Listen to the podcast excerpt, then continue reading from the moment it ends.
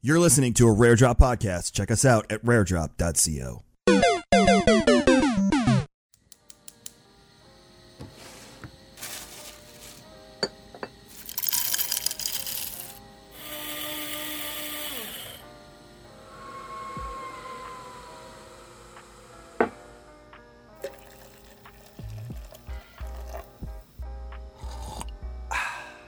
When your coffee is freshly roasted and ethically sourced, it's music to your ears. Shake up the way you wake up at kingscoastcoffee.com. Hello, everyone, and welcome back to another Commix episode 25 here today. This is a big one because we hit that that 25 is an important episode, and I'm your host, Techniq, along with Matt, aka NightHawkPlayz. The reason why this is really important is because our two guests here are some of the biggest in the industry. Welcome, Will and Charles. How are you doing today? And please introduce each one of yourselves. You know when to go first? Go for it. You, sir. After you, Charles. All right. My name is Charles Soule. I am a writer of, of many, many things. Um, people might know me uh, from my collaborations with Will, in particular, uh, a book that we did for Star Wars called The Rise of Kylo Ren, which introduced that character's backstory and told some really cool things about him. Introduced this character, Ren, who's starting to make kind of a splash out in the world, which is very exciting. We'll talk about that, I'm sure. um, I've done a lot of work for Star Wars, also have. Um, uh, written a bunch of novels, uh, done a bunch of work for Marvel and DC Comics, have a lot of my own indie comics. Um, number one New York Times best-selling author for my last book. Very exciting. Let's go! Congratulations! Congrats. And uh, you know, just I'm constantly telling stories, which is exciting, and I particularly like the ones I tell with Will. So uh, it's nice that we get to talk about it here today. Over to you, Will. Sure. yeah, I'm Will. Um, I also do a bunch of Star Wars stuff, and of course, worked on the Rise of Kylo with Charles, which was awesome because Charles and I have known each other for a long time. But it was great to get to work with him, and it's why it's that onto this book, which is Hell to Pay, which we'll also talk about more. Um, I've been doing, I guess, about I actually know this because I started working on Star Wars pretty much the week my son was born. So I've about three and a half years worth of Star Wars. Uh, before that, I did about five years of Spider Man for Marvel. Um, but also in the last year, um, I've done a lot of TV stuff as well. I've, I've got two shows, um, one on Sky TV called Draw with Will, where I kind of teach people how to draw famous cartoon characters. Like uh, actually, Michelangelo from in the background there, he's from, I, I stole him from the set of the show. uh, and I've had a recent show that's just come out called Storytellers, which is an episodic how to draw show where the characters all kind of come to life and stuff, which is awesome. So cool. uh, but always, first and foremost for me, uh, is is comics and storytelling through comics, which is what I absolutely love doing. So we are well in the throes of uh, putting together this image book together. Mm-hmm. Um, I should say, Will, I think you're underselling the TV part of stuff. Will has become like a like a bona fide like Irish English TV star over the last. uh, it's it's very much something that's just the coolest thing, and it's been really cool to watch and see it happen. So yeah, yes, people, people have how to draw, but people have started figuring out whenever I'm filming something because my hair there goes the gray disappears and it's been mm-hmm. freshly dyed by the hair and makeup team. So so people know when I'm secretly gone off filming for stuff. So. you know it's it's kind it's quite interesting because when we talked about it um before i was you you're just so casual about it. You're like hey i'm doing a couple of shows. And i'm like you're doing a couple know? none of it actually felt real because it was all kind of organized during the pandemic and all of these big yeah. meetings and everything were all done over zoom and like i literally got the phone call going congratulations your like your signature show has been green lit and it's going to be seen by millions of people so like the, the, the zoom call ended and i was like well everything is locked down so i guess i'll celebrate by having another cup of tea in the kitchen or something until i eventually arrived on the set and i, I was like I why it. does everybody know my oh yeah oh okay so here we go that's the type of person I am. If it's not until I sign that contract and I know it's completely locked in, I don't get that big excitement mm-hmm. because you never know, especially in show business. Uh, you know, something could be all greenlit, and next thing you know, you take it down. If it's the hour before, I've had that happen before. That's wild. Yeah. All right. Absolutely. Well, Matt, you want to start us off and I, you know, me, I can talk a, yeah. a brick in a brick wall. So yeah, yeah. So, so uh, obviously, uh, good afternoon to you, gentlemen. Thank you very much, or good evening to you. Uh, uh thank you, thank you for hanging out with us here today. Um, obviously, there, you've been on a plethora of things, whether it's Star Wars, Marvel, uh, obviously Image Now, your own things.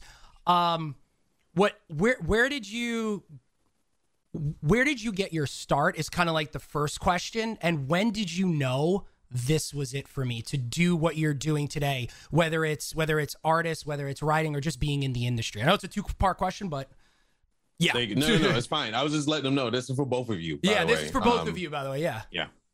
uh, Um, yeah, Charles. I went first last time. Well, why don't you? Why don't you go first this time? Uh, oh, sugar! I was I was banking on you going first. Uh, no, yeah, okay. So where? Uh, so I got my my start. It kind of I, I feel like it was it was climbing a ladder through comics. I I, I certainly flew over like I took out a loan after finishing college in Ireland with my portfolio under my arm, assuming I was I was going to get hired immediately to work on Spider Man and Star Wars and all this kind of stuff. And I remember going into the DC Comics uh, portfolio review with people who I, I I now all know well who are up on the stage, you know, presenting to a couple of thousand people inside in a convention building that's full of a hundred thousand people, uh, with everyone having desires to do stuff in the industry because that's one of the things about comics is everyone loves to be part of it all as well, you know. Um, so, and I quickly found out inside in that room. I remember looking at the person's art to, to my right, and I was like, "Oh crap, their stuff is better than mine." So maybe I'm the second no. best person in this room. When I looked to the left, was like, "Oh, I, I had no frame of reference. I didn't know anyone else that worked in comics. I have a lot to learn." um, so basically, I went like fr- I, I learned quickly. Then I learned the whole world of you know Artist Alley, where you could show your portfolio around, and people will give you advice like that.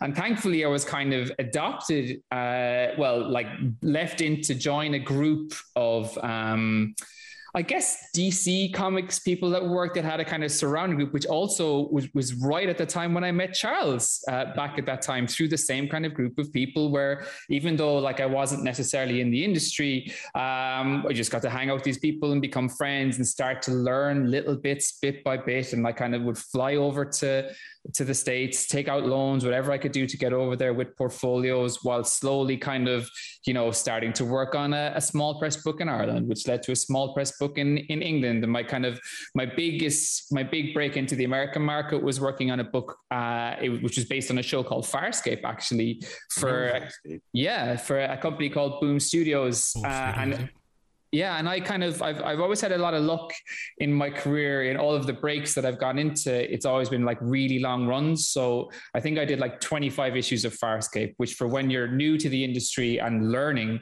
uh, it was it was basically a few years worth of like consistent uh, work, and I could improve and obviously work as hard as I could on that book as well. And basically, by the time I finished that book, I was I was ready to be picked up by Marvel, and I kind of had been there ever since. And I, I've already lost track of both of the questions. What was the second question again? um, when did you know th- uh, this is it? Like I'm I'm I'm here and I'm here to stay. Oh, well, oh God, no! I don't think anyone in comics ever kind of fully feels that way. Okay, okay, okay. I mean, I think, you're like, there now. I mean, I've, I've had a couple of nice moments, um, for sure. Like get, getting hired, getting my first American job was amazing. Getting my first, like the first time you hold a published comic, like you That's literally awesome. smell the thing. Like it's just, it's, it's just this like desired thing. And all of a sudden, like I, I actually had walked into a shop to buy it. It was just a lovely experience. Um, and then, you know, like getting, getting picked up to work on Spider-Man and being given like my own Spidey title, uh, and then the same for Star Wars. So like each one of those is, is its own kind of moment of, you know, a thing that like is stuff that you know I always compare it to like if you told this to like twelve year old Will, it would just absolutely blow your mind. So whenever you do something that does that, those for me are one of those moments. So Awesome. awesome. Charles, you got a big thing to follow up there. Uh, I think I, I think I got it in me, but I will say I um I got my booster shot yesterday, my COVID booster, and so Oh, okay. I, which I'm very happy about, but I feel I'm a little foggy today. Okay, I got you. Hannibal. So so if I zone out, go on a weird tangent, start talking about I don't know something out of the blue, that's that's all it is. Um, so my story, my origin story. Um, before we even get into it, I, I see that a link was dropped in the chat uh, on the Twitch. Mhm. Um, so I'm just going to explain what that is, so that people can kind of check in on it as as we talk, if they want to. So Will and I are doing a, a new series that's coming out next year, um, probably around you know April, May, something like that, for Image Comics. It is a series called Hell to Pay. It is uh, a sort of a supernatural adventure. It's kind of like Indiana Jones meets Hellboy, and it's very very. Very very exciting stuff. We are yeah there's some some art that will's been doing for it. Our colorist is is rachelle rosenberg our letterist uh letterer geez letterist god that's what i'm talking about as a booster head. Um, the uh the letterer is chris crank. Um and uh so this the story is it's a very cool like kind of half treasure hunt half half scary supernatural adventure thing. And this series is going to drop next year um, but we wanted to do something special for our fans uh, and people who are just interested in checking it out. So we're doing a special um, limited edition, very exclusive. You can't, you won't be able to get it in stores. Cover of, of issue one. So it's a version wow. of issue one that has its own unique that cover, that beautiful cover.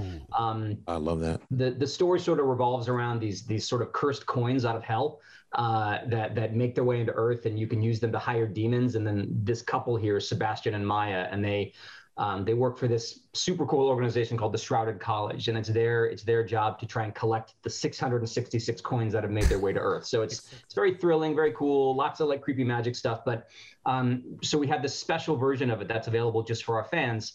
Um, and if you click on that link, you can buy it there. Um, you can also get signed versions of it, signed by the whole team, and you can get special sketches uh, and that are sketched by Will and dialogued by me. So um, if you want to support, oh, what are you doing right now? yeah, this, um, this book is completely self-funded by us. Yeah, that's a Sebastian, right? So this book is funded by us, um, and so every bit helps. Uh, we are. It's basically like an indie movie that we're making, but it's a comic book. So if that's interesting to you, jump on that link, check it out, and uh, you know we'll get you the book when I when when it's good to go. Um, so that's Hell to Pay. But my my origin story. Do you still want to hear my origin story? Yeah, yeah absolutely. Yes. yes. okay. um, so I started in comics by going to law school uh, and becoming an attorney, um, oh. which is maybe not the typical path, but what it did for me is is it underscored how much I did not want to be an attorney. Ah. Uh, I I graduated from law school and you know when you graduate from law school you take the bar exam which is this big huge crazy test and you you hopefully pass it and then you can start practicing law in whatever state you're in. And i took that test and i walked out and i had been studying my ass off for like three months and i was going to take a couple weeks just to have a vacation. And um, like the first day of that vacation, I went to like a stationery store where I was and bought myself some notebooks and started writing my first novel in longhand uh, on that trip because I was so sure that I needed a path that was going to let me have a creative life as opposed to a, uh, a, a, a, life in the in the legal profession. Which there's nothing wrong with that, by the way. This is not disparaging attorneys. Uh, I still am one. It's it's a great thing. Um, it's a great livelihood. It's a great life. You can help a lot of people but for me, just the way that I'm, my frequency vibrates, it was very much, I, I wanted to be a creative person. I've wanted that since I was very young. You can see in the background, there's some music stuff there. Yeah. Um, I've, I've done a lot of creative stuff my entire life. And so I started, um, this is a while ago now, but I started writing my first novel right after law school, um, got an agent, um, took it out, but it took years. It took like three years before that book was ready to go out. And when it went out, um, I see the question. Could I help someone in court? Then yes, I could help someone in court. But I'm not Wait, I don't want to know what the next question is, please. probably, probably my rates are too high too. Yeah, but, um, but the so I wrote this first novel, and then you know I spent years on it because I was doing it alongside practicing law as a first and second and third year attorney at the law firm, which is when you're working like 80 hours a week. So grinding out a book at the same time was almost impossible, but I did it and I sent it to my agent, which was hard to get to, hard to get an agent. And then my agent was like, "Okay, in six weeks, we're gonna we're gonna we're gonna send this thing out today to all these publishers, and in six weeks, you'll know what offers come back, and then we'll make some decisions about who we want to go with and who we want, you know, the best offer. Hopefully, get an auction going on." I'm like, "Okay," and I'm starting to make plans for my new life, my new life as basically, you know, Stephen King or whatever I thought I was gonna be, John Grisham, and six weeks pass, and my agent comes back and he's like, "Okay." Um, nobody wanted it. Nobody nobody bought it. And I was like, okay, you know, what so what do we do with it now? Because the idea that yeah. that it was over with that book was impossible to like I could not process because I'd spent 3 years on this thing. Yeah. Mm-hmm. And he's like, "Well, that's just really not the way it works. The, the way it works is you write a new one." Ugh. And I I started that. I started writing a new book. Um, but at the same time, I'm like, man, you know, three years that is a crazy amount of time to spend on a creative project that doesn't go anywhere. And so mm-hmm. I started looking at other creative mediums I love. Uh, music is one, but I couldn't really go like play bar gigs and like get a band going while I was being an attorney. So I looked at comics, and comics have an ability like the, the the way gatekeeping works in comics is very different it is kind of like indie bands you know like if you can get if you can get yourself a show um, and and the word starts to spread about the, the songs you're singing the music you're doing or the comic book you're making the super indie book then then you start to get a reputation for doing good work and eventually you know there are scouts out there they'll find you they'll pick you up so i started exploring that path around let's say 2004 2005 and I got my first indie book out in 2009, which was by um, published by SLG, book called Strongman. Um, and this is right around the time I was like I was connecting with Will. Um, and then from there, you know, I just put out a few more indie books. DC came calling, put me on the book Swamp Thing, uh, and then you know. A, a, the easiest way to get a job at Marvel is to get a job at DC, which is what happened. okay, so, good to know. So, good to know right? So Marvel Marvel reached out and they put me in a book called Thunderbolts, and then it started to oh, be like ping pong back and forth because I get to put on a new book at DC, so then I get to put on a new book at Marvel, yeah. and um, at at the height of that, I was on four books for each. So I was on four books at Marvel and four books at DC, eight books a month, which while still practicing law. Um, by this time, I had my own practice, so I could kind of manage my time a little bit, but it was I have never felt anything like that mm. before or since. You know, it was it was so intense. Um, but eventually I signed with Marvel, signed exclusive with Marvel, started working at them. This is 2014. I did it with Death of Wolverine, uh, which was a big book for me. Awesome series. My first really big book. Yes. Um, and then from there, um, just started just started doing projects and trying to build my career. I did indie stuff, uh, got back into writing novels, as I said. Um, got into Star Wars in 2015 with my Lando book, um, which started building kind of a mountain of Star Wars material. Which so I have I have um, I'm about to write my 100th Star Wars. Wow, what? that's awesome! Oh Congratulations. um, yeah, and no, it's like nobody, nobody else has done that. Like mm. I, I, nobody else has come close. The closest I think Kieron Gillen with like 74 scripts. Oh, okay. So um, it's a kind of a weird record, but it's pretty cool. it's great. um, so yeah, and then and then I got to be part of this High Republic thing. Um, I did Rise of Kylo Ren with Will. I'm doing the Star Wars flagship series now. Just tons of stuff. Um, so yeah, I mean that's that's the origin story, I suppose. Living the dream. How wonderful to start off with one thing oh, being looked beautiful. at as a quote unquote failure, but the, as I've always told people, as creators, failures are the blocks, building blocks to success. So, yep. Charles, this will be for you, and then I'll hit, I'll hit Will with a question. Um, you've written a lot and i mean handling 8 books mm-hmm. a month that's i don't even do you see in your future writing scripts for movies or do you want to get involved with any silver screen uh, um, I, already have uh, so okay. so i have um, right now i have five of my creator owned projects that are currently in development uh, at, at, various stages wow. so both of my novels which are, are both of my you know ones that I own. So Light of the Jedi is a Star Wars book, obviously, but uh, the Oracle, which is my first that, novel, that, uh, looks like somebody. No, uh, that's awesome. I love it. I mean, someone bought Hell's to Pay. ah, thank you, thank you. Awesome job, awesome job. Let's go.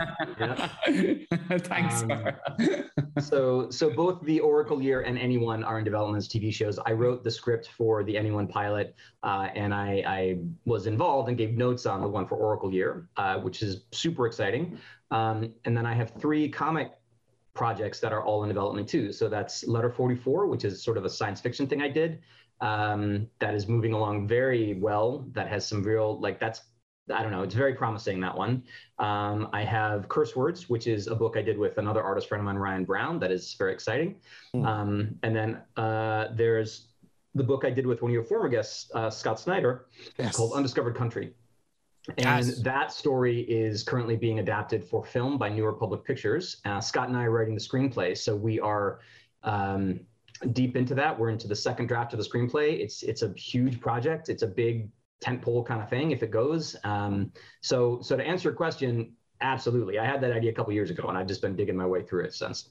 And awesome. Will and I do too. We'll see. Damn you, Scott, for not Will saying that. about that earlier.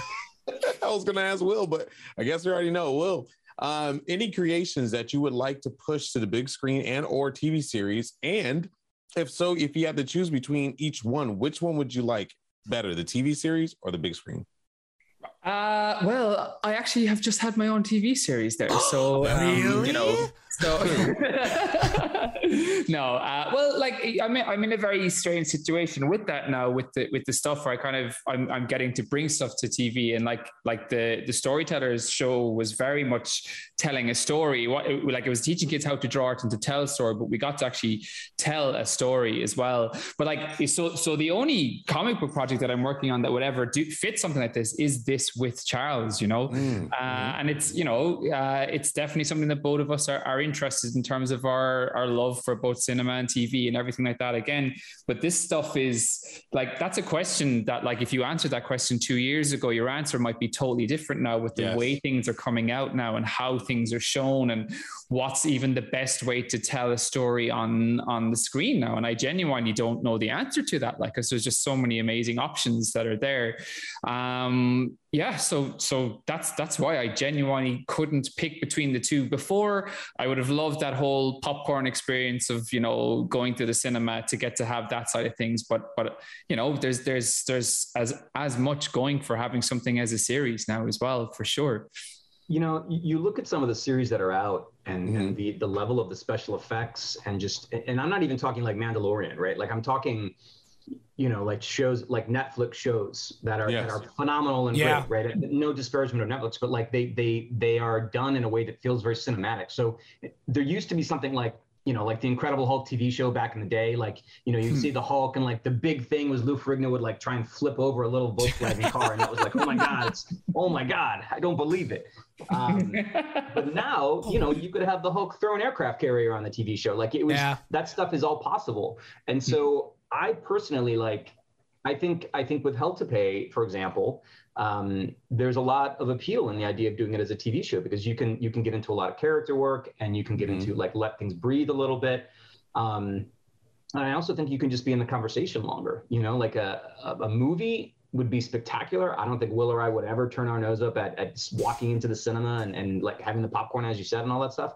But the um, you know, if let's say Hell to Pay and Strata Call and stuff go for like seven seasons, then you're, yeah. you know, yeah, it's a cool thing.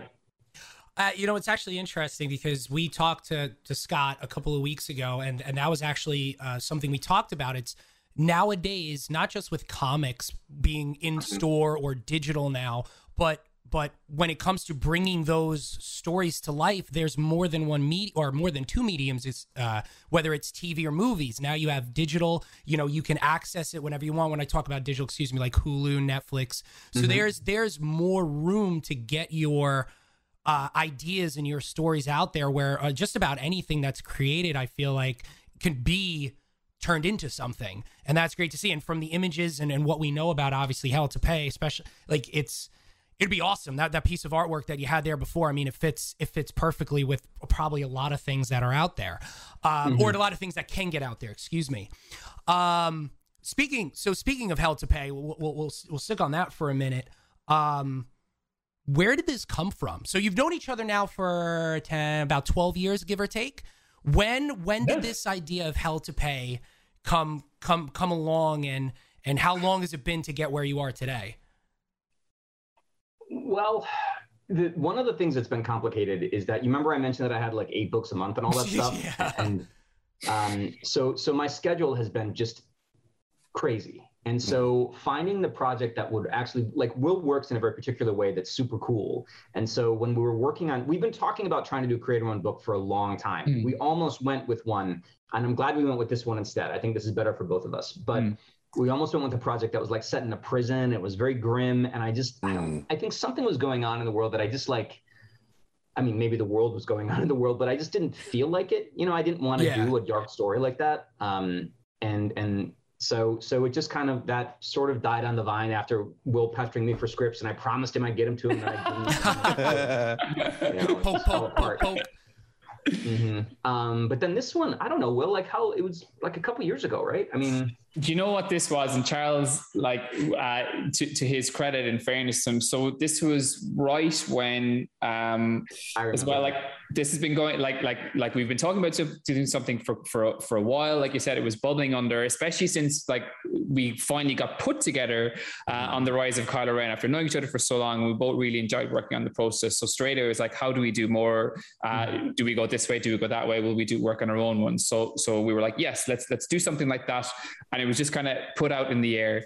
Um, and because of the pandemic, um, a lot of books were pause slash cancels or whatever. And the day mine was, Charles just picked up the phone. So it, I kind of went from within about one hour going, wow, this has never happened to me before. I, like the whole world was kind of falling down at this time. Uh, not there's all this uncertainty about the industry. And the first guy to basically have my back there was, was Charles. It was literally straight on the phone that day. And it's like, right, that book, we're, we're doing it now. And this is like, so, so here we go. So there you go. Awesome. Yeah. That's a that's a great image. I'm looking up here and then it's different over there. But yeah, no, that's a that's a fan. Is that a flaming sword? Can you say what it is? Because that is, is really cool image right there. I'm gonna I'm gonna drop in a little bit more about this book about like I was gonna ask the yeah. question, so go for it. Can I ask you one really easy. really quick question, actually, Charles? Yeah. Um. So you, you know you're on number 100 of Star Wars. You oh there you go. hey, Thank you. Um. You know you you're you're you're a musician. You're a musician. You got some art behind you. Are you still in a ter- like? Do you still practice law today? I don't. And, okay. And because I was going to say, how do you have time then? well, yeah, I mean that's the thing, right? So, so the practice area that I worked in was was immigration primarily. Oh, and, okay. And when you're dealing with immigration work, you're dealing with mm. people's lives, like yeah. heavy duty people's lives. It's not like a business deal where if it gets messed up a little bit, somebody makes a little bit less money. If I messed up that job, people who want to be married can't be together. You know, kids don't get to be with their parents. Um, mm. Mm. People can't don't get the job they, they've been, you know, all of that stuff. And so I, when things were really ramping up to that craziness, that eight books a month stuff, and like the exclusive with Marvel and all that, like I, I recognized the strain it was putting my legal practice under, and how, and I saw on it didn't, it never happened, but I saw on the horizon a day when I would fuck up, basically, when I would do right. something drastically mm. bad, mm. and I was like, okay, I need to not do that. And so I, uh, I, I, I, planned it in such a way that I basically scaled down the laws I was scaling up writing um, so that I could, I could exit gracefully as opposed to just because when you have clients, you have a commitment to them and you yeah. have to make sure that you're helping them uh, through the whole situation. So I, I basically stopped taking new business around 2017 uh, and then just finished the jobs for all my existing clients over the next several years. So I think by that might have been 2016, somewhere around there. 2016, 2017, I stopped taking new clients, um, slowly let my people go, uh, my my staff, uh, and then and then by the end, I want to say beginning of 2018, maybe I, I had no more legal work. So now I mostly use it to um, give advice to people who are in immigration situations, like friends or you know professional awesome. contacts. And then I also am pretty good at reviewing deals. Uh, so I'll sometimes help people with that kind of stuff and you know talk to people about maybe you should consider this hmm. kind of way of doing things. But it's not. I, I'm not a. I don't have an office anymore or anything like gotcha. that. Gotcha. Because like I said, I like how do you have time? So that makes that makes sense. All yeah. right. Yeah. Yeah. But yeah, um, you were gonna, you were going to talk a little bit about more to Hell to Pay, right? Right. Yeah, yeah, yeah. I was. Yeah. And I see there's a question in the chat. How many yes, how many comics have been drawn of Hell to Pay? We have three issues in the can right now. Um, and the only reason we don't have four or five or six is is due to this guy right here pointing at myself um, because I need to get Will some scripts. Um, but it's you know, as I've said, Will, technically on my list. It's four issues worth of content with the amount of pages that we've in there. They're all oversized issues as well, wow. which is cool. The first one, nice. more than fifteen. Uh, the first one's 30 pages, isn't it? Whoa! Uh, two comics. More. Uh, the second is 24, and I think the third one's 22, something like that. Okay, so yeah, essentially you have yeah, so, essentially you have like four or five comics right there. It, you know, on a on a average base. That's, That's awesome. the thing when you're when you're doing books for image is like we, we're allowed to to do that to fit more kind of story in there. You know what I mean? So which is awesome. You know, if if, if the story the book needs more pages, you can put those in there. Yeah, it's it's been fun because you know we you know we, we're as i said we're funding this ourselves. So again thank you for anybody who's supporting the book at that link. But um, it also means that if we want to put 10 extra pages if we if we just put that in the budget and we can do it then then we can.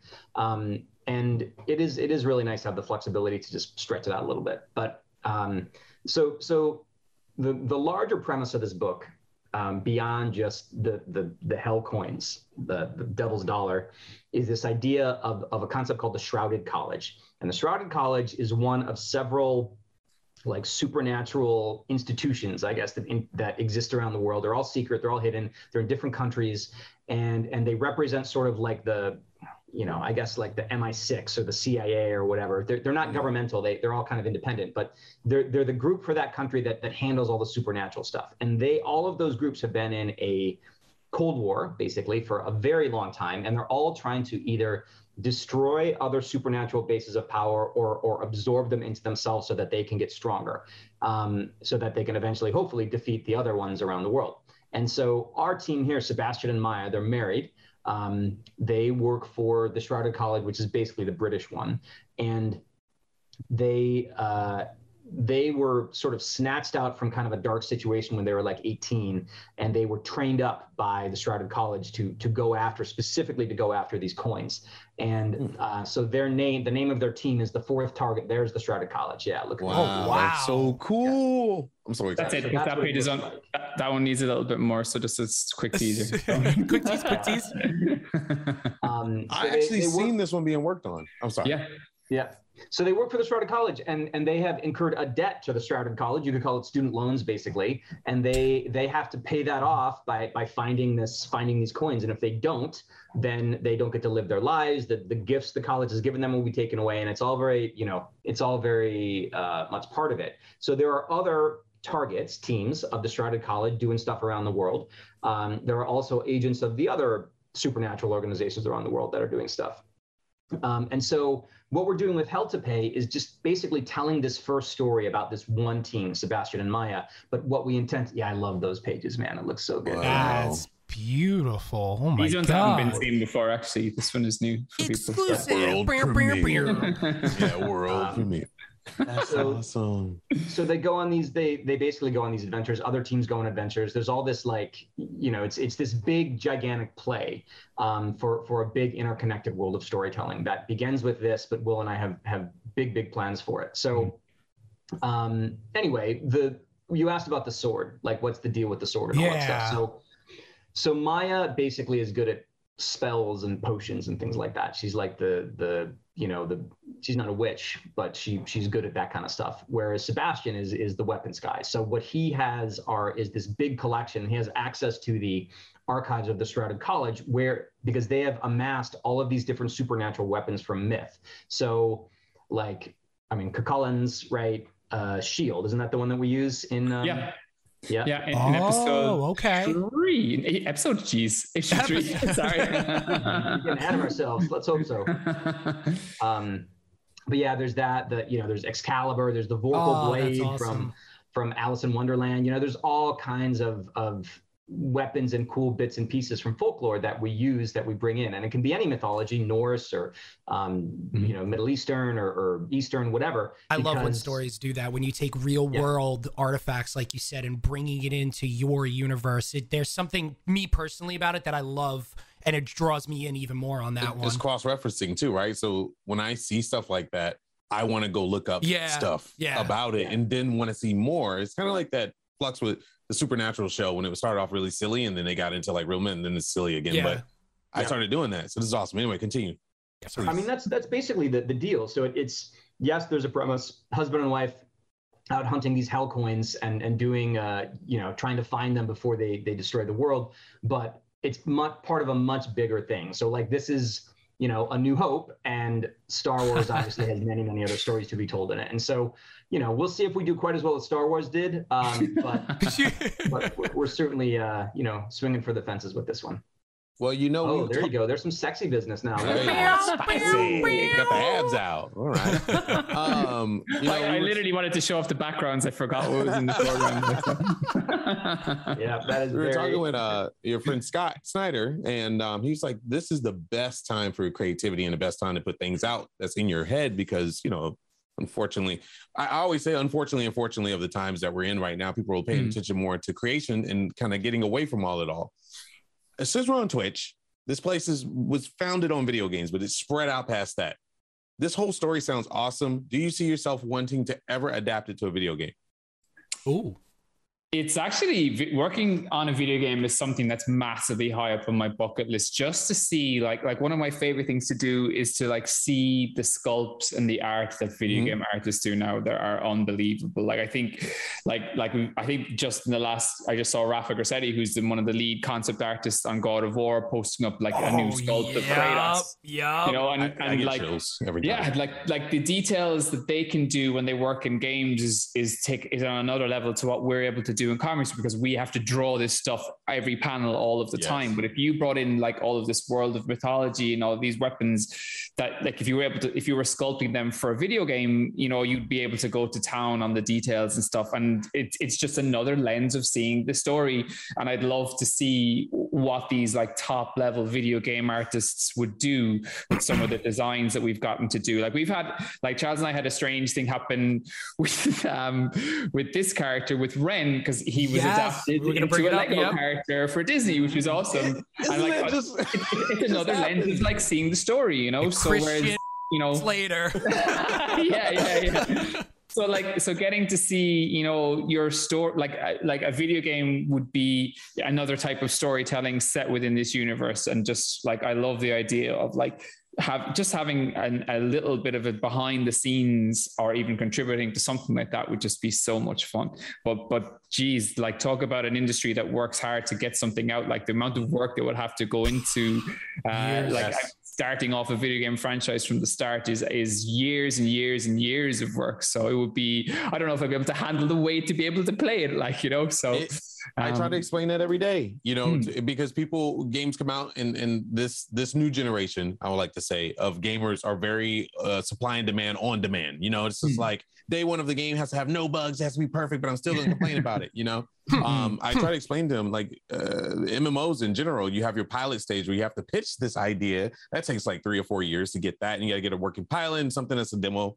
And then you have your your development years if you get past that, which is typically around eight years. And then you have your live service. You know, you have your alphas, your betas. People are doing Kickstarter now. Charles, Kickstarter is a big thing.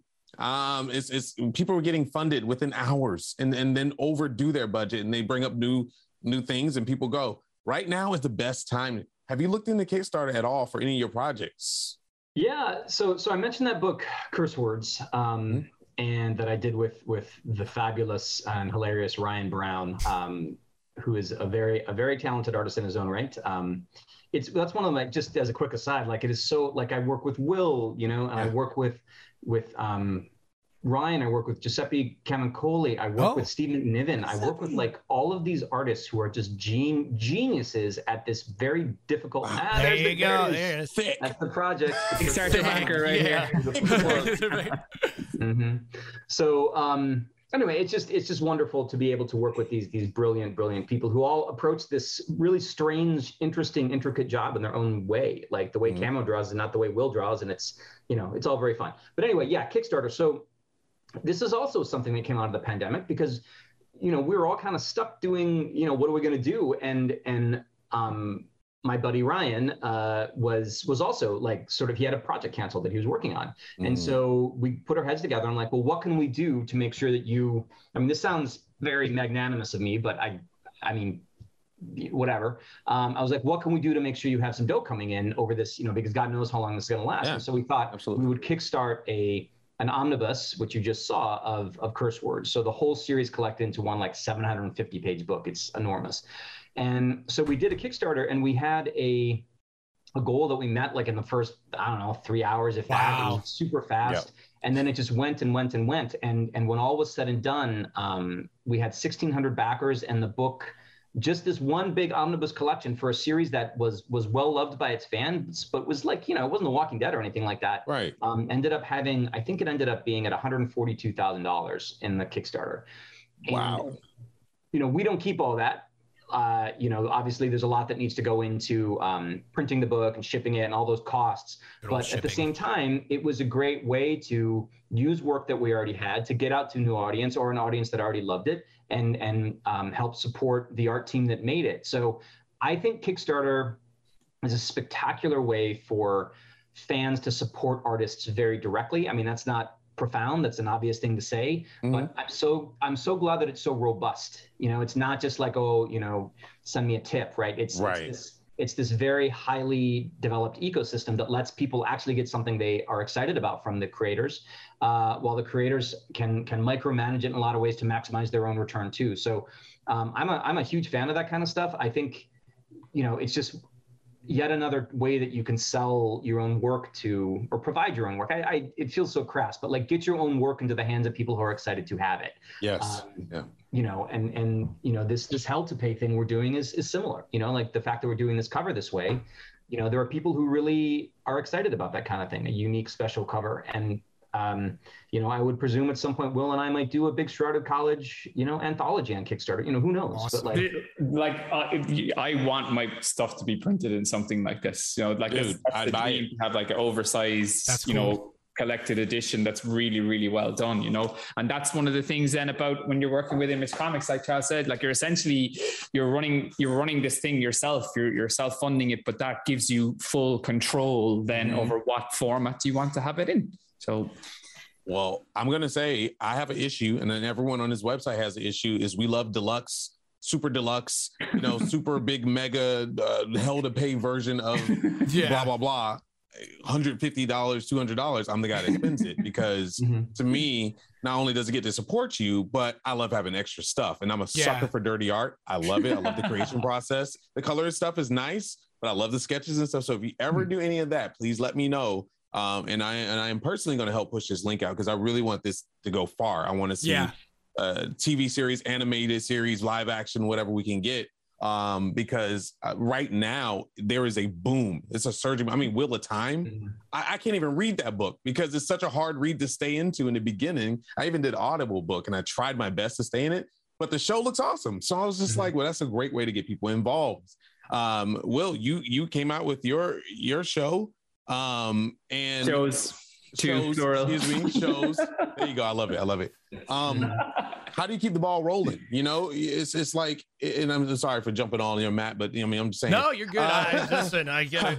How do you keep the ball of creativity rolling? This is a, this is for both you and Charles. Like, I I find myself I stream I don't know I stream like 333 hours half a month, which is is not healthy. Uh, but how do you keep your creativity rolling with that? Because there, there's got to be a standpoint where uh, you do so many of these books, Charles, as well, to where stuff starts colliding together. How do you manage it? Well, you have two. Yeah, This is this is I think a really good question, and, and I want Will to answer it first. But but Will and I are both known for being extremely prolific creators. Like we are Mm. known for for working really fast and working in you know like we. I think I argue I would say we are two of probably the fastest uh, in our respective disciplines uh, in the business, and and the quality level is um, I would like to say extremely high. You know, yes. and so I have my own path to that, um, but I'm curious as to you know Will's Will's answer to it, and I, I have some senses of it, but I'd, I'd like to hear what you say. Yeah. Yeah, I, I've I've two things on that. One, like the the excitement and the creativity. I was actually uh, I was watching the the Bob Ross documentary uh, with my wife uh, a couple of weeks ago, and there was one kind of one one phrase in it that was mentioned when they were talking about Bob, and they said, "Oh, you know, Bob, like whenever he's doing a painting, but his mind is on three paintings ahead." And I just turned around, I just saw my wife just staring at me, going, "Mm-hmm," you know, just kind of like like that's what happens. Like you, like I'm I'm always most excited for what's coming up, and I have this like Mm. endless desire to get to those things, which I think will always keep the speed going. Uh, and like like it's it's awful. Like well, I, I the first season the Storytellers hadn't come out, and I was like, oh my god, I'd love to do this for the trailer of season three of Storytellers. It's just it's stupid. Like it just it's just because you're because the story in your mind will always come out faster than what actually gets down onto that page in front of you. And like and it's and that's that's what happens when I'm not drawing. When you're drawing, then like you live within the page, and that's it. Like you like I have this process that that's that I've developed that is definitely quite fast, uh, and then like I'll, I'll I'll get everything that I need, and then I'll sit down and I'll be working on the page, and I don't think of anything else. And the second I stop, it's it's something I actually need to t- to dial back on. Like I can't stop my mind kind of going forward in that. And then the second thing is is like like my father, uh, my grandfather, my great grandfather, my great great grandfather, all the way along, all worked as like fishermen in a small little village here, and like they were out in the middle of like raging storms fishing for their living you know? And if if if any of them ever thought that i had felt had a day where i was like eh, i don't really feel like drawing today and like the stuff that they had to go through to feed their families like that i think that sort of like generational guilt is always there on top of me that will keep me you know doing the stuff and never kind of like because because i i I go to bed excited about drawing the next morning, every That's morning. Nice. You know, I'm so lucky to be doing it. Uh, so I think it's the two of those combined. Nice, Charles. Yeah. Um, my answer to that is probably a little. I mean, my uh, I don't have any fishermen in, um, which is you know, which is too bad. Almost that's a that's a that's a great profession. Um, but you know, but there's certainly people who worked who work very hard in my in my you know my line too. Like, uh, but the I think ultimately it is a it's something I think I've trained myself to do. You know, like as I said earlier, I'm I'm sort of wobbly today from this uh, from this COVID booster, which again I'm super happy I got. Urge everybody listening to uh, to do that. Um, but uh, I have a script that's due, you know, and and we have Thanksgiving here in the states on on next Thursday, and I have this script, and then I have another script that I basically have to get turned in, and I I don't have to, but I would be letting people down if I didn't, and so I you just pull up your socks and and you and you get typing. It doesn't matter how you feel, you just do it. And yeah. I would imagine to a degree that's the same thing with Will. Like, yeah, I mean, you sit down at your tablet and you just draw for nine hours, and that's just the job. And so you get to a point where I, I mean, I'm not going to say it's my best work as, as as it would be if I were fully rested and not, you know, whatever. But but the script will be done, you know, and I and I know that I'll sit down and I'll do it, and it'll be cool, and it'll be professional level, and I can I can maybe tweak it a little bit if I need to later, but I will get it done. And I think that is just training and and like mental muscle memory and just the fortitude you get from being in this grueling, demanding industry for a, a long time. Mm-hmm. You just learn how to sort of shortcut it. You learn how to visualize things in your head very quickly, so you don't have to like work through like. So for this script I'm working on today, right? It's actually uh, it's a Star Wars script. I apologize, Will. It's not hell to pay for, but that is I promise it's in the works. Um, so so this Star Wars script, like I'm like okay. Um, I have to do it's it's centered on a gigantic space battle, like one of the biggest I've written, and it's it's it's it's about a basically the entire rebel fleet attacks one star destroyer and it's, oh. it's how the oh. star destroyer manages to like what they do how they how how they use what they've got to try to wow I, wow, wow wow wow i'm really excited about that. Yeah, it's, it's, it's cool. Um yeah. but then you know so i the way that i approach that is i have you know i have notebooks that i do all my work in and i just was like okay and i just sort of started running it through quickly in my head like a movie. And you can sort of you fast forward the action at this point okay that's not going to work rewind it okay i could start from this start go maybe go this way instead like just zigging and zagging uh, and and i jot down notes to myself so i remember that mental movie in my head um, and so it's really about firming up the movie up here, and then I just type it. And so once I have it typed, because I know these characters so well that I don't like, I don't have to agonize over what C3PO is going to say. I just I just start writing in C3PO's voice, and it just kind of works. Um, but that is not the way it worked when I started uh, either in comics or in Star Wars comics. And it's something you just have to train yourself to, just like Will has to learn how to draw R2D2, has to learn how to draw mm-hmm. Kylo Ren, has to learn how to draw Ren, our guy, um, because it's, you just need to get that going in your head. Uh, and I don't know. I think you just, I just think you just stand up and do it or you sit down and do it. It's like a focus thing. Yeah. I uh, we just threw something in the uh, Zoom chat. If you guys could take a look first. I mean, I can ask. Oh, yeah, I mean, yeah, how, how how much how much longer are we allowed to keep you? Because I know I know oh, you both yeah, are busy. I mean, I, I, was budgeting an hour for this, but I don't think we started right at the hour, did we? Okay. So, uh, yeah. All right. So yeah, like right now, we're, we're about we're about 10, 10, 15 to an hour right now. Are we good for 15 after? Which is, uh, I mean, that's fine with me. We can. I, am good for the full hour. I don't. Will it's later for you there, so. No, that's fine. That's perfect. Yep. Oh, you're good for how long? Because we'll keep you. I don't know, 20 more minutes. Okay. Awesome. All right, Will. Thank you. Yeah, yeah, yeah. Thank you. Thank you so much. Oh, and um, Will, by the way, we're gonna we're gonna talk. Um, Will and Charles. Uh, I'm gonna try to uh, do something else for you guys as well. So um, I'll definitely really hit you up cool, and let you know about that. Um, Um, I did I- the same thing for Scott, so Yeah. uh, we'll see we can go with that. I, uh, Um, I gotta, I go gotta, for it, I got a man. Yeah, yeah, yeah, yeah. You better cut me off, boy. I'm telling you. Very good. This is. Um, you know, it's interesting. You, you said something before, Will, about uh, uh, art and uh, being creative for video games, like Frank said, and um, I'm always intrigued by that because prior to to streaming, I actually worked for a studio in the city that did a lot of uh, um, outsourcing for for video game studios for for concept art and 3D models. And the process for every studio that we worked with, developer, excuse me, whether it's Warner Brothers or Epic, was so different because it's different art directors. Uh, you kind of talked about it a little bit, Charles, but um, the process from initial ideation to all right, we're good. Uh, you kind of talked about what it already looked like, I think, a little bit, Charles. But like, how long does it take? Like, for instance, the main characters uh, above me on the screen for for Hell to Pay or or Ren. Like, how long did it take to work that through and how many sketches or how many versions did you write down of this character? How does how, how long does it take essentially? Or is it Uh, yeah. For me, that this was one of the reasons when we were working on the rise of Kylo Ren that I was like, I really want to do a lot more work with Charles because of the way that we were doing it, and it was very, very much.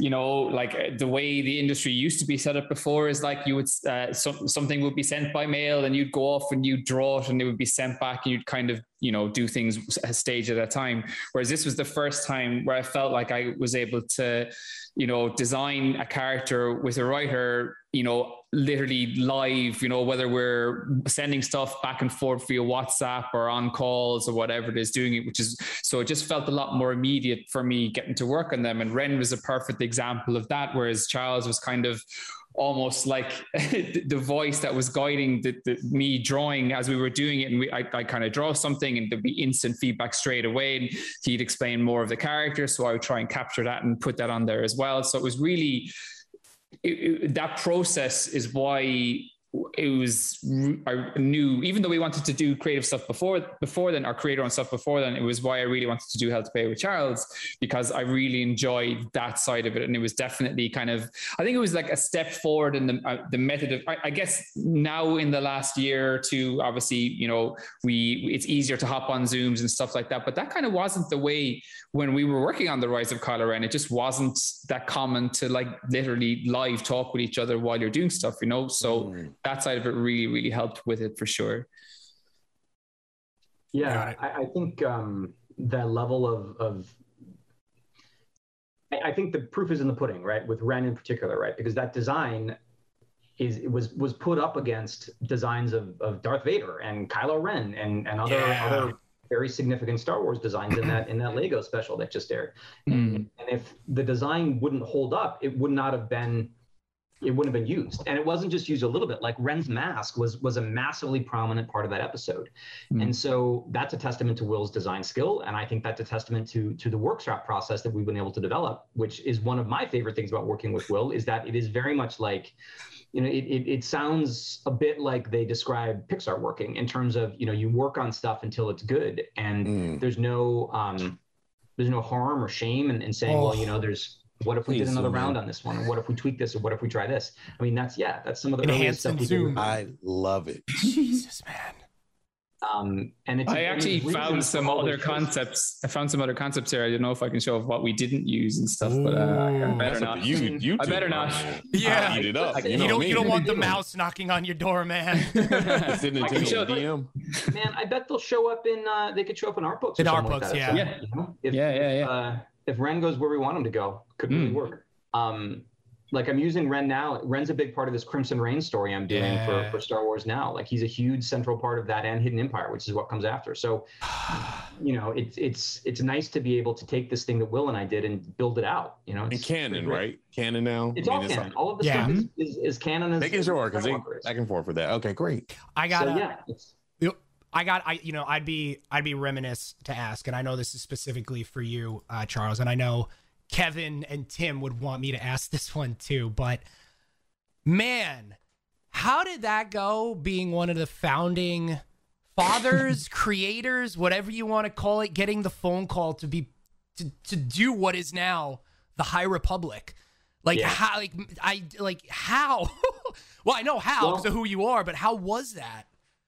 How did it was- happen? was- well, what the way that the High Republic came to be was that it was not initially the High Republic. It was initially a a sort of a call from from an executive at Lucasfilm, who's well. This is well known that he's the guy who was the initiator of all this, um, named Mike Siglain, and Will knows him pretty well too. And um, so Mike reached out to me, um, and it was it was a day actually when I left uh, another gig. Like I, I I turned down another really big gig at Marvel, and I was there's Marchion Ro. There we go. Oof. Um, from the high, bad lead bad guy of the High Republic. Uh, God, so I turned down. I turned down a gig at Marvel that would have taken up a ton of my time, and I was like, man, how could I like the the Charles of five years ago would would be you know crying crying himself to sleep for for not doing that gig, but it just didn't feel it didn't feel right, like the right place for me Yeah. to go. And then literally that day, I I met up with Mike Siglain, um, and and he's like, well, I have this. There's you know your work in Star Wars has been great. I have this thing where I want to pull together five authors who are who are great at Star Wars, and we want to make this new thing. Oh And man. at this point, the details were were very light because there wasn't anything there yet. It was just like he wanted to pull these five people together who we thought were were good at Star Wars, basically, um, and and see what we could come up with as as far as a completely blue sky. You want to make we're going to make some big new Star Wars. It's going to be part of this huge, massive, interconnected thing. So go as big as you can, uh, and then we'll see where it goes. And so you know, we we did that. The first session when we met and started to build the High Republic was at Skywalker Ranch, and so we and we didn't even know we didn't know who the other people were. I didn't know who the other four were, and I had some theories and all that stuff. But basically, we we flew out and. I met those four people who are obviously, you know, Justina Ireland, Claudia Gray, Daniel Jose Older, and Cavan Scott. I met them in in you know Northern California that that first day, um, and those are people who I now speak to every day, uh, who I've become extraordinarily close with. We all were kind of like a, you know, a second mini family for each other during the pandemic. There was a ton of that conversation going on, and um, you know, we we. You know, it, it, it still blows my mind because we we went into that first meeting at Skywalker Ranch and they said, okay, what do you believe Star What do you think Star Wars uh, Star Wars is? Ooh. And so we spent the first day talking about what we all thought Star Wars was, and then we spent the second day talking about what we thought it could be. And Oh. Right at the good And- part. Oh, there it is. Oh, we're good. Yeah. That was Lucas like, oh, yeah. we lost you for a second. that is so incredible. I, I, I I'm I'm trying to contain myself and be professional, but I really want to scream like a little. I mean, I got Will, one of my favorite artists here, and I have, and then you just you're a legend in, in Star Wars, and I'm and everyone knows how much how big in lore I am, but I, I won't go down that rabbit hole. Um, wow. Thank you for coming today. By the way, I just want to say Yes, that again. thank you very much. Because this is you're you're the the knowledge. You're making me want to go back into the comm business. I know I can't. Um, back uh, to for hell to pay. Uh, I have a question. So it's very interesting to me that you chose a husband and a wife for the main Mm. characters. You don't see that quite often at all. What was the creative process behind this? And husband and wives, typically when they're around each other all the time, to bump heads a good bit. Is there any of that realism involved in the comic where they, I don't know, don't go with each other's decisions sometimes? I mean, do you want to do? I mean, well, you're you're as into this as I am. If you wanna you want to go first, I just spoke Hey. a lot about Star Wars. Okay, and I want to know which one is your favorite. Oh, uh, well, I, I've learned that I, I drawing curly hair takes a long time, so, so Sebastian come in with well just because of that. um, so my e- easier to draw is Sebastian, definitely. Um, uh, well, this is the thing when you're when you're telling these stories is that like you have the, this this big high concept thing, but it's really important to have something that's relatable at the core of it all as well. You know, um, which is why it's built around first and foremost this this this struggle between or the, the story that the two are struggling with together. So yeah, All right. You know, my my thinking between making it a married couple is that I think that we just have not seen that dynamic very much, and it's a very powerful thing. You know, like there, you know, once you get to a certain age in your life, basically everybody you know is married, and and we. Which is fine. I'm not saying that's. I mean, that's a good thing, right? And- and- but, but yet, but yet, we see marriages represented so rarely in yes. uh, because because people you know storytelling people like to think it's all about the chase and all that stuff and and all about the you know those first flares of romance and whatever Mhm. whatever. But i think there's there's a lot of um you know exciting stuff to be done with the idea of of a strong marriage that goes through struggles and, and goes through drama and all that stuff. I mean the the way that this this story works is is basically Sebastian and Maya have been told um, by the Shrouded College that they cannot have children at all until they finish their job, until they pay off their Wow. debt, basically. And so so and they really want to. They want to get out of this because they want to move on and have like a normal life.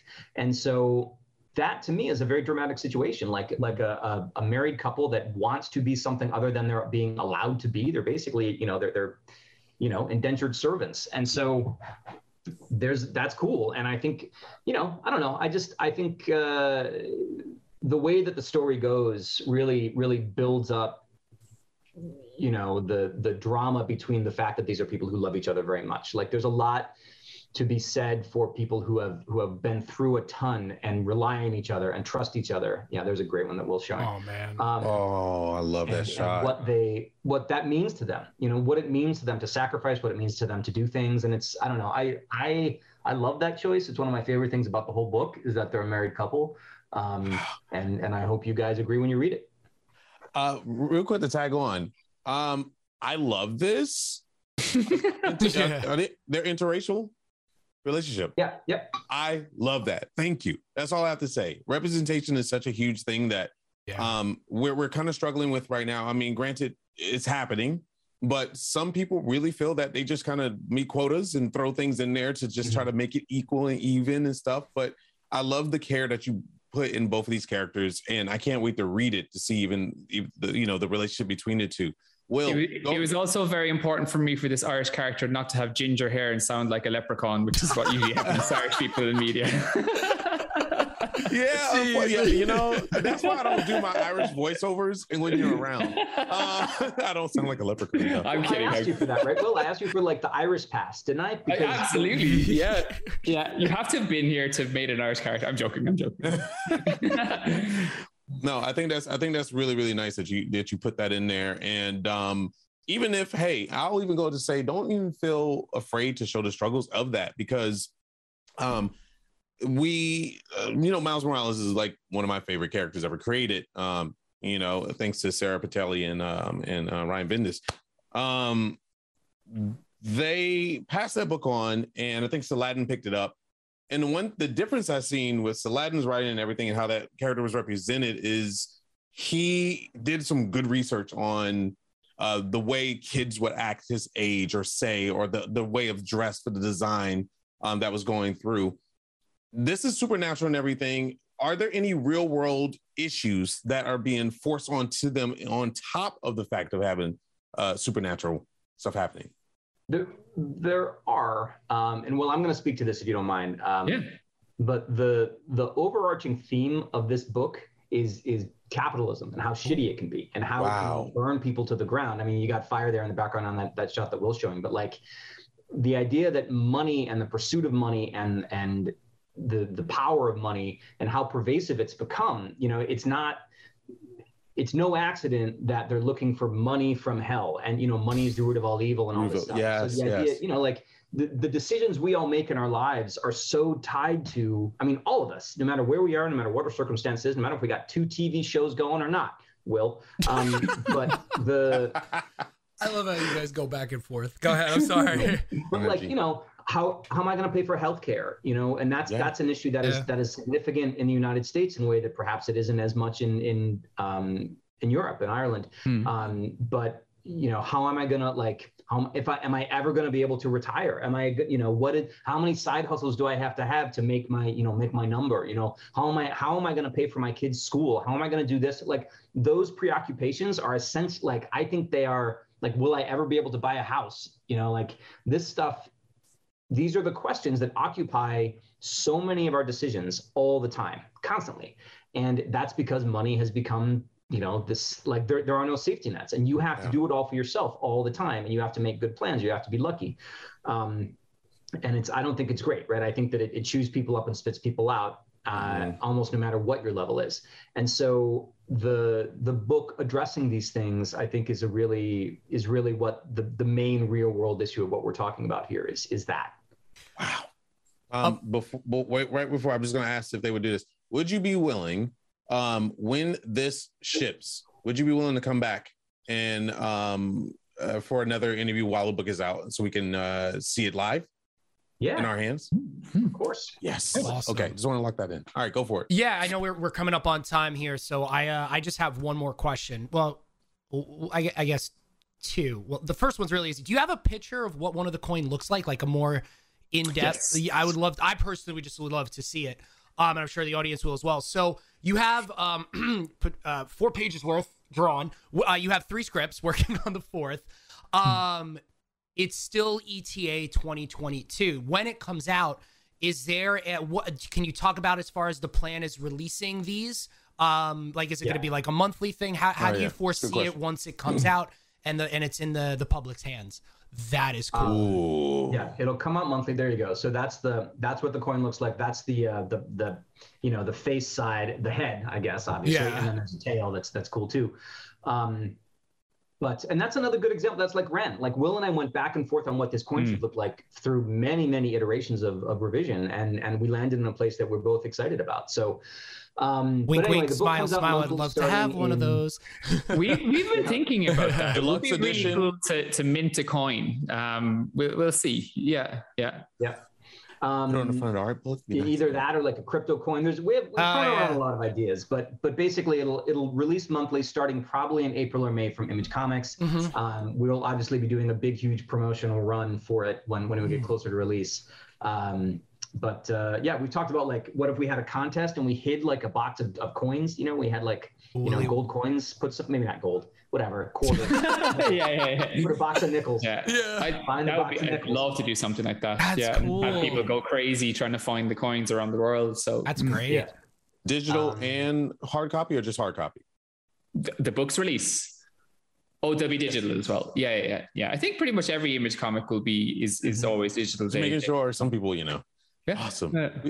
So that's Yeah. awesome. Give or take April or May, you're going to be coming out on a monthly uh monthly target with it and Uh-huh. I mean as of right now, like you said, Will, first uh, uh excuse me, first comic is about 40 pages you said. How does how does it go Uh, right now? It's thirty, isn't it? Is it Oh, I'm sorry. I th- uh, 30. Yeah, I thought you said 40. The top of my head. Um, yeah, yeah, yeah, yeah, yeah. Which is basically an issue and a half. And uh, Yeah. the regular, like a, a Marvel issue, or, or shall we say, is tw- they used to be twenty two. They're twenty now. So Yeah. So yeah, it'll be great. We're really excited, and hopefully, you know, we're we're already starting to develop some of the other stories in the universe. So those will hopefully Ooh. start to follow on a pretty regular basis after, uh, and, and in all different mediums. So I'm, you know, I'm a, I'm a prose writer too. So I'm going to be doing some prose. Uh, Will is working on a story that he's going to write, um, which for it he's going to write Okay. and himself, which is cool. We're going to do short stories, longer bits, um, and and other comics too. So the idea is to build out this whole. You know how like Hellboy has has BPRD and and Lobster Johnson, all those different Yeah. titles within it. We we want to do something similar at Shrouded College. So it's it's ambitious, but that's you know that's who we are. That's how And, we and, roll. and with Image, you have this opportunity to do that, which is fantastic. Freedom to Totally. do. Freedom to do, it, yeah. Um, we had a question from the chat. Lago says, I see the curse words. The whole damn thing Oh, is yeah. sold out.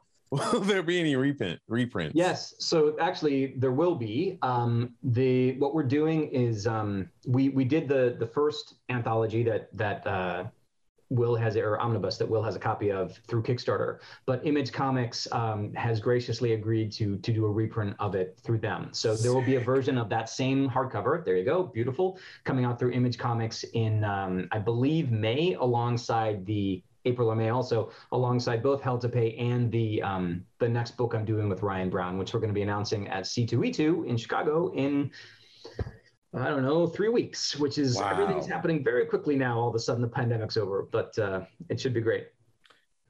Well, we can't keep you any longer because we we would, but we may see Mhm. them back. Or no, may we will see them back later on. Everybody, uh, tell your friends and everyone. Uh, this was all thrown together pretty fast, and uh, they agreed really fast. And knowing that they're extremely busy, uh, we do thank you for that. And this will be podcasted all over the place, pretty much everywhere. And uh, we'll get you guys links and stuff to make sure that you see that. And chat also, You'll have links to pay attention to Rare Drop channel, uh, Twitter, and the comics Twitter, and my Twitter, and NightHawkPlayz Twitter. Um, before you go, uh, we'll start with Will. If you want to give a shout out to where everyone can find you and your work and anything that you want to promote, and I'll throw Yeah. the link in the chat again. Um, yeah, yeah. So, well, I guess since we're on Twitch, I have my own Twitch channel, um, which is where, like, whenever I'm drawing pages from this, I'll pop on and I'll show some of the process of it, uh, which has been really fun as well. And Rachelle, the colorist, has been on here as, uh, as well to color some pages from it. So there, uh, and I guess Twitter and Instagram, and I've got quite a rare name, so I'm easy to find with those. I'll post that in there. Okay.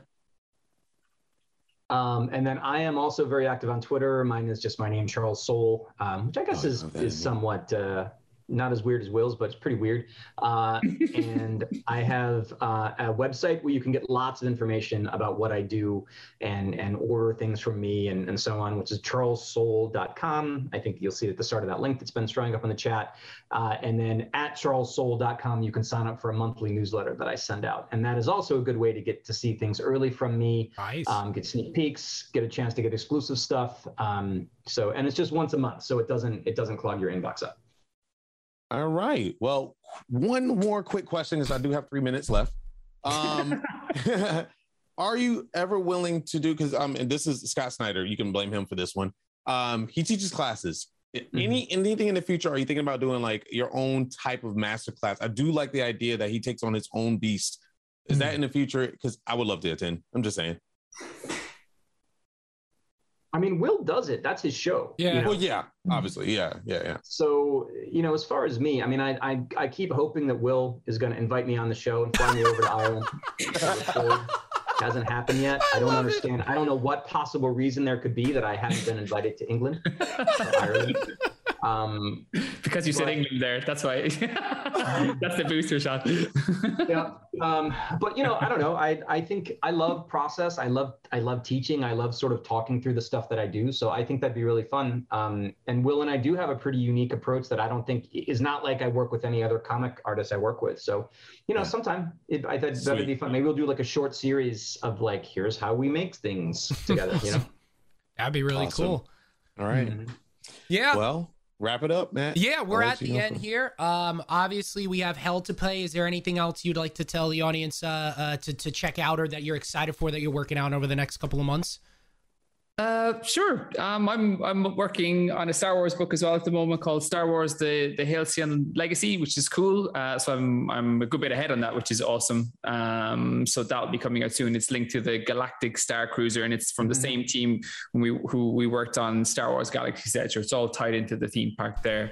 Uh, and I have a I'm appearing on a, a Christmas special on Sky pretty soon, which is my first ever. I guess I, I'm kind of acting, but I, I can't say any more about it. But I, that's going to come out in in December, special. which is quite. Ex- I'm quite excited about that. Awesome. It's gonna be one for the kids, definitely. So.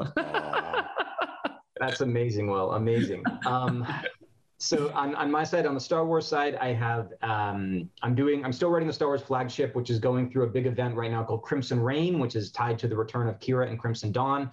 Um, it follows up War of the Bounty Hunters, which is a big Boba Fett story that just finished. So um, I believe the collection War of the Bounty Hunters is out like any minute, and then um, Crimson Great Reign starts series. the second week of, of December. So you know that'll just keep going. That's all very exciting and huge. Um, in the High Republic, I my next thing is a is a story uh, that tells the origin story of Marchion Ro. I get to tell villains' origin stories in Star Wars. a. Oh, that's awesome. Um, so that comes out in January and February. It's called Eye of the Storm. It's super cool. Um, uh, on my own side of things, or actually, there's one more Star Wars thing, which is funny. I Will mention the, the Galactic Star Cruiser. Uh, I am actually, along with my fellow Luminous authors, I am a prize connected to the uh, the Star Cruiser, which is wild. Um, they're uh, giving away a like in sort of the I don't know the preview weekend or something. Their their Star Wars is I don't know if they're raffling off or sweepstaking. They're doing a sweepstakes basically for um, a person and a guest to come be a passenger on the the maiden voyage of the Star Cruiser in February. And as part of that, you get to meet me and the other the other luminous High Republic authors. That's So- awesome. That is awesome. yeah, it's also weird. I it is very weird to be thought of as a Yeah. as you know meeting me as some kind of wonderful thing uh, it's you know I, I think it's kind of how will feels about the holiday special a little bit you know it's a little weird.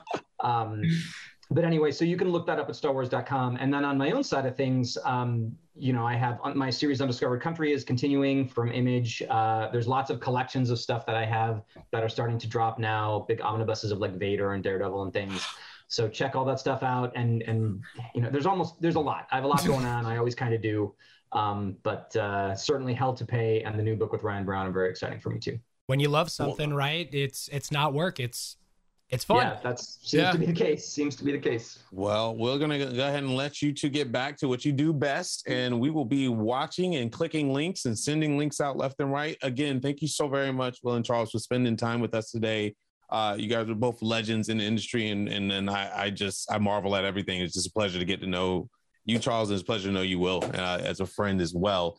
And that's it, everyone. Thank you for being joining us for Commix episode 25. And if you're listening out there, make sure you do hit the links and come by the channel um, and do drop a follow and also follow these these gentlemen as they create in the world that we love. Well, that's it. Have a good day, and we'll check you all later. Take it easy. Have Be a great safe. Thanksgiving, everyone. Bye. Bye-bye. Bye.